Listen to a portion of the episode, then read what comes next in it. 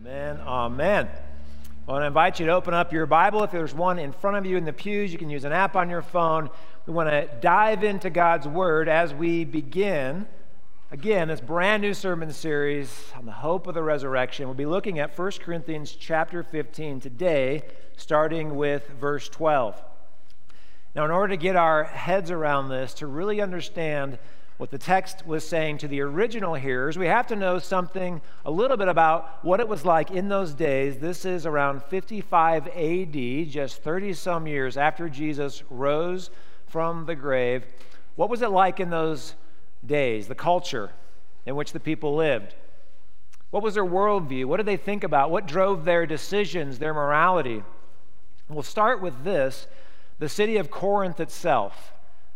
And Corinth at this time is one of the most wealthy cities in all of Rome, and the entire Roman Empire. You can see there in the background, that's the temple of Apollo, a huge, giant temple that was built with tax money that came in because Corinth itself sat on the isthmus between northern Greece and southern Greece, and great wealth flowed through that part of the world. In addition to being a very wealthy city, uh, like many other Roman cities, Corinth believed in a lot of different gods, including Apollo. They worship Poseidon, god of the sea, Aphrodite, a fertility goddess. And even though in most of the Roman cities, religion was a very, very important thing, it certainly was in Corinth. It actually wasn't, many scholars believe, what drove the thinking, what drove the morality of their decisions. Instead, there were two philosophical ideas two philosophical groups that really had everybody uh, listening and, and teaching them how to think and what to believe. The first was called the Epicurean philosophy, Epicureans over here, and Stoics over here. And I know I'm going to bore some of you to death, so you know we'll try to make this exciting. But the Stoics, or sorry, let's start with the Epicureans. They believed that you should not fear irrational things. They taught that. And so, therefore, at least in our context for today, talking about the resurrection, they taught that you should not fear death. You shouldn't fear death because it was irrational. They taught that death was just something that happens to everybody. Death is a friend, and when you die, there is no soul, there is no bodily resurrection. You're just done. You dissipate into the ether of the world. That was the Epicurean thought. And so it drove them to follow, first of all, pleasure above other things. They tried to minimize pain, live a life of pleasure, and it's out of that idea where we got at the very end of our reading today from 1 Corinthians, where Paul says, Let us eat and drink, for tomorrow we die. That was the worldview of the day. Then there was the Stoics. Now, the Stoics were slightly different than the Epicureans. They believed more strongly in wisdom. They taught that if you could observe the natural world in which we live, if you follow the universe, use your brain, you can obtain freedom. You can attain autonomy simply by following what you see in nature. And so they were very proud of their wisdom. That's where we get our understanding, or the word today we call somebody stoic if they're a stalwart in their beliefs and they're unmovable. These were the Stoics, except they believed that the body stayed dead, but your soul, your spirit, would go back up into the universe or be with the God. So they believed in a type of spiritual resurrection. But it's really important for us to understand that in that culture and in that time, both camps, both the Stoics, both the Epicureans, believed strongly that it was impossible for a body to rise from the dead. It was childish talk, it was foolish nonsense to believe that a human being, once put in the grave, could come back alive again. And then all of these worldviews, the Stoic philosophers, the Epicurean philosophers, they were grounded in, and the truth, their truth, was spread throughout the country by a group of people called the Sophists. And sophists were intellectual giants. They were the very wealthy elite of society. They were masters in the gift or the skill of rhetoric. They could debate and they could argue their point masterfully. You had no chance against a sophist if you had an argument that you wanted to present. And if you wanted a job in the city, especially an elite job like a politician, a lawyer, a doctor, you had to hire for yourself one of these sophists to learn how to rationalize and argue the way in which everybody understood. They were masters in rhetoric. Now, why am I telling you all this?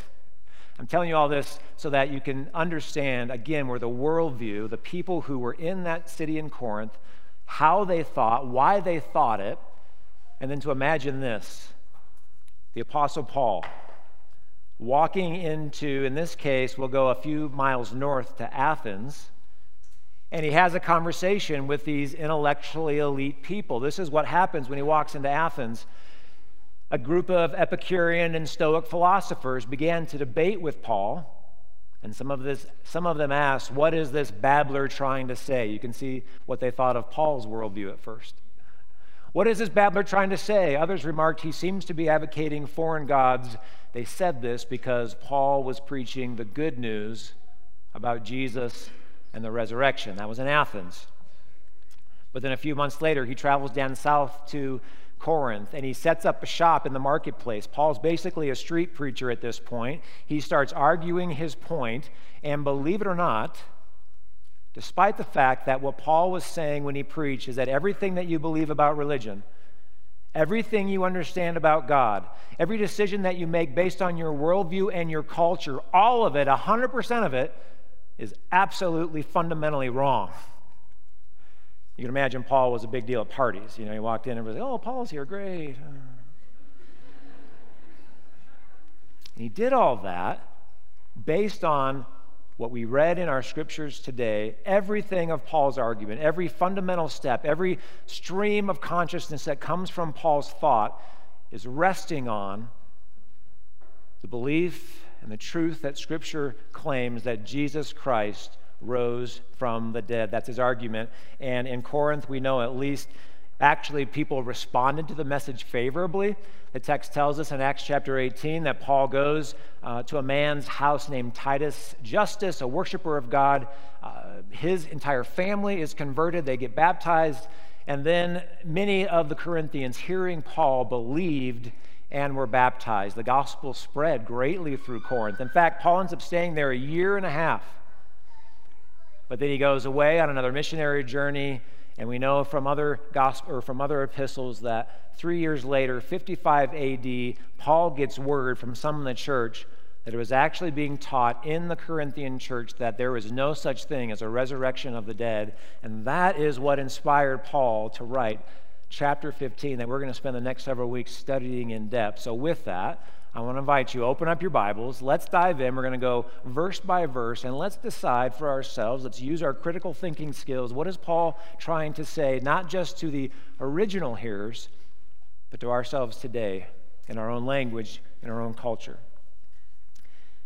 Verse 12, he writes Now, if Christ is proclaimed raised from the dead, how can some of you say, that there is no resurrection from the dead. So we'll stop right there. First of all, we don't know. Was it a pastor? Was it some elders in the church? Was it lay people? Whoever it was, seems that they had been influenced by this Epicurean philosophy, by the Stoic philosophy, that there is no resurrection of the dead. And it's being taught in the churches. And so Paul is going to use the cultural narrative of the day.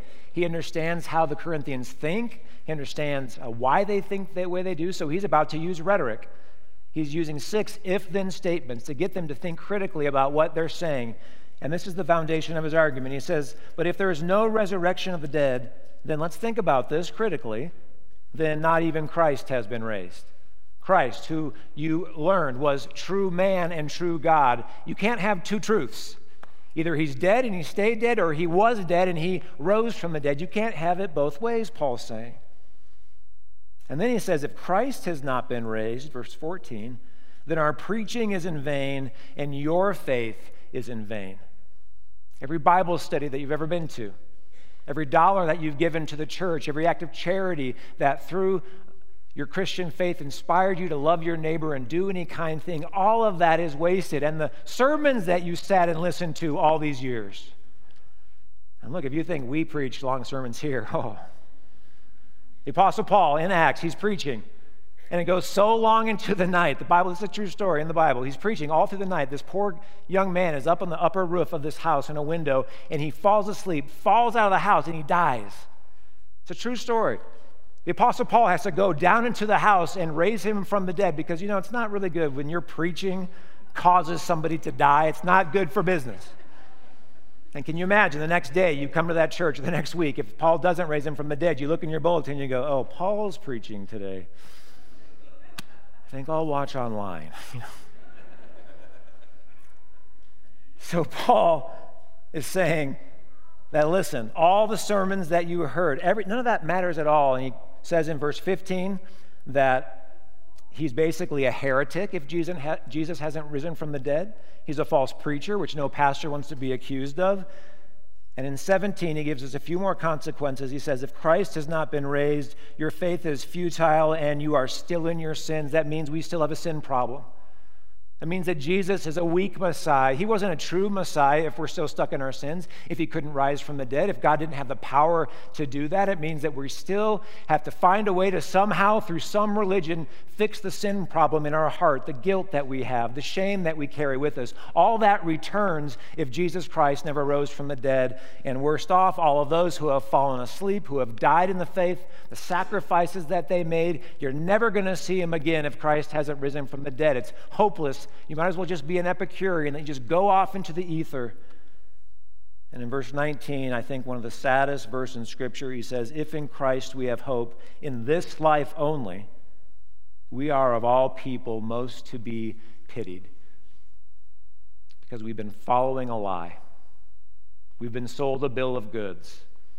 We put our heart and our passion and our trust into a basically fake traveling salesman who wrote a check that he couldn't cash. Paul says we should be pitied the most if Jesus Christ didn't rise from the dead. Essentially, if you look at all these verses and you know the context, you understand why Paul's writing this. Really, what the Corinthians had done is they really tried to make Jesus into something else, something a little bit more palatable for the culture.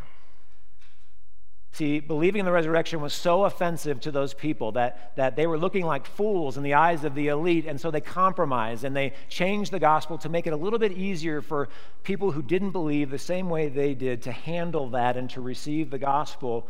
And, you know, my fear is as we jump back out of that culture and we start thinking about the culture in which we live, that the same thing can happen to us in our own faith as we live in our own kind of cultural soup where we have all these different ideas about death and the afterlife and Jesus. And, you know, the gospel is offensive to some people in our culture. And a couple years ago, I was at a funeral of a neighbor of mine. He was a Christian, he went to a Christian church he passed away, and we went to the funeral. I walk in and I see some of my neighbors, and I was really glad that my neighbors were there because I knew through our conversations that they didn't share the same hope that I had in the death and resurrection of Jesus. I'm looking forward to the pastor sharing the gospel in a moment where they are thinking about life and death and maybe even open to the gospel. And the sermon begins, and for 15 minutes, the pastor talked about all the good deeds that my neighbor had accomplished in life. And he used this kind of soft, flowery, flowery language about death is our friend and my neighbor's legacy is going to live on forever through the love of all those gathered here. And look, that's true. But not once did this pastor mention the gospel of Jesus Christ and the hope of the resurrection, something that we could walk away with and actually feel hopeful for. And look, as a pastor, I know you want to hear this. I wanted to shake the guy, grab the microphone, you're done. Not once did he share the gospel. Something we can really sink our hope in, the absolute truth of what Scripture says. And that's in our text where Paul makes the exact same pivot. If you look with me at verse 20, the first part is really the law. It's reminding us what happens if Jesus didn't rise from the dead, but now he's going to point us to the truth. It says, But in fact, Christ has been raised from the dead. And for Paul, this is a fact. Paul has seen the resurrected Lord. As Pastor Nay pointed out last week during Easter, there were 500 witnesses who saw Jesus. The disciples who were still alive had seen Jesus. If you don't believe Paul, he said, go ask them. So for Paul, this is a fact. If in fact Christ has been raised from the dead, the first fruits of those who have fallen asleep, and that first fruits, this is Old Testament language. Now Paul's getting theological. He's pointing to the Old Testament where God said, if you're a farmer and you've got crops, if you're a rancher, you've got cattle, when you bring those in right when it's harvest time, when it's time to turn in the calves, when they're old enough to be slaughtered, take and set aside 10% for me. This is the first fruits, this is your offering. Because God said, after all, I gave you all these things. So, so give back to me as a reminder, as a blessing for the things that I've given you. What Paul is saying here is that the death and resurrection of Jesus Christ, the first fruits who get to experience that are those who have died in the faith. Jesus Christ is his own offering, is an offering for us. And he goes on, again, speaking theologically, for as by a man came death, this is Adam by a man has come also the resurrection of the dead. For as in Adam all die, so also in Christ shall all be made alive again. And what Paul's pointing us here to again is the reality that we inherited this sin problem. And you can't help it that you sin. You inherited it from a man by the name of Adam, the first one to sin. And every human being from this point on has inherited that same sin disease. And Paul's saying, look, because sin came in through one man, the resurrection, a new life is going to come in through one man, Jesus Christ. And so your first resurrection is actually the moment in which you came to faith. If that was at your baptism, it was at a moment when you were hearing God speak through His Word a sermon, in a Bible study, in a spiritual conversation, that moment when you came to saving faith in Jesus Christ, Paul is saying that was actually your first resurrection, a resurrection that is spiritual in nature. When you were slave or freed from your slavery to sin. And then he shows us a foretaste of the feast to come. He tells us the ending. What's going to happen to us, Christian? Paul continues. Then comes the end when he delivers the kingdom to God the Father after destroying every rule and every authority and power.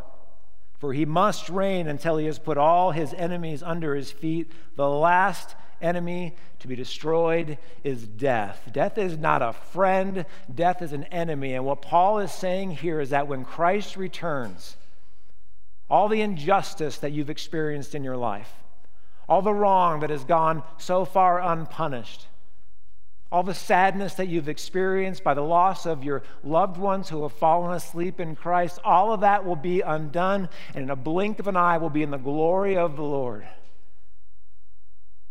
That's hope. That's the promise of the resurrection of Jesus Christ for you today. So, what do we do? Practically speaking, how might this come from our head down into our hearts? Well, first of all, I think practically speaking, something we could do is smile a little bit more. Think about the death and resurrection of Jesus on your behalf. It actually should cause us to smile. In fact, last week, Easter Sunday, I'm watching a guy. We're singing Jesus Christ has risen again, and he's sitting there going, which ironically is German for Jesus, I'm very thankful for your gifts. Thank you so much. Look, we can smile a little bit more because Jesus Christ died and he rose again and he loves us. He came to do that for you. Let's smile. Let's have some joy in our heart. But then, if you are going through a difficult situation, if you're worried about that cancer diagnosis, if you're missing somebody who is close to you that has gone in the Lord and you're worried about them and you're missing them in this world, here's something very practically. You can Turn to your Bibles one more time, verse 18 and verse 20. Paul uses very beautiful language here when he's talking about people who have died. He writes, and he calls them those who have fallen asleep. See that in verse 18? And then he says it again in verse 20 those who have fallen asleep. What Paul is doing by using this intentional language is actually pointing us to the reality for those who die in Christ. It's just kind of like they have taken a nap. It's like they've taken a nap, and if you have any children, maybe this has happened to you. Our son JJ sometimes sleeps past his alarm, and we have to go in the room. We have to nudge him on the shoulder, say, JJ, it's time to wake up. Those who have fallen asleep in the Lord, you understand, the second they breathe their last and they close their eyes in a flash, the first words they heard was that of their Savior Jesus saying, Wake up. Wake up. Welcome to your home. Welcome to this place I have prepared for you. Wake up. And we can filter all of our worries, our anxieties, those who we long for and that we miss, filter that through the reality that the very first voice they heard was their Savior Jesus saying, Wake up. Welcome home, my beloved. Jesus is risen. Hallelujah. He has risen indeed. Hallelujah.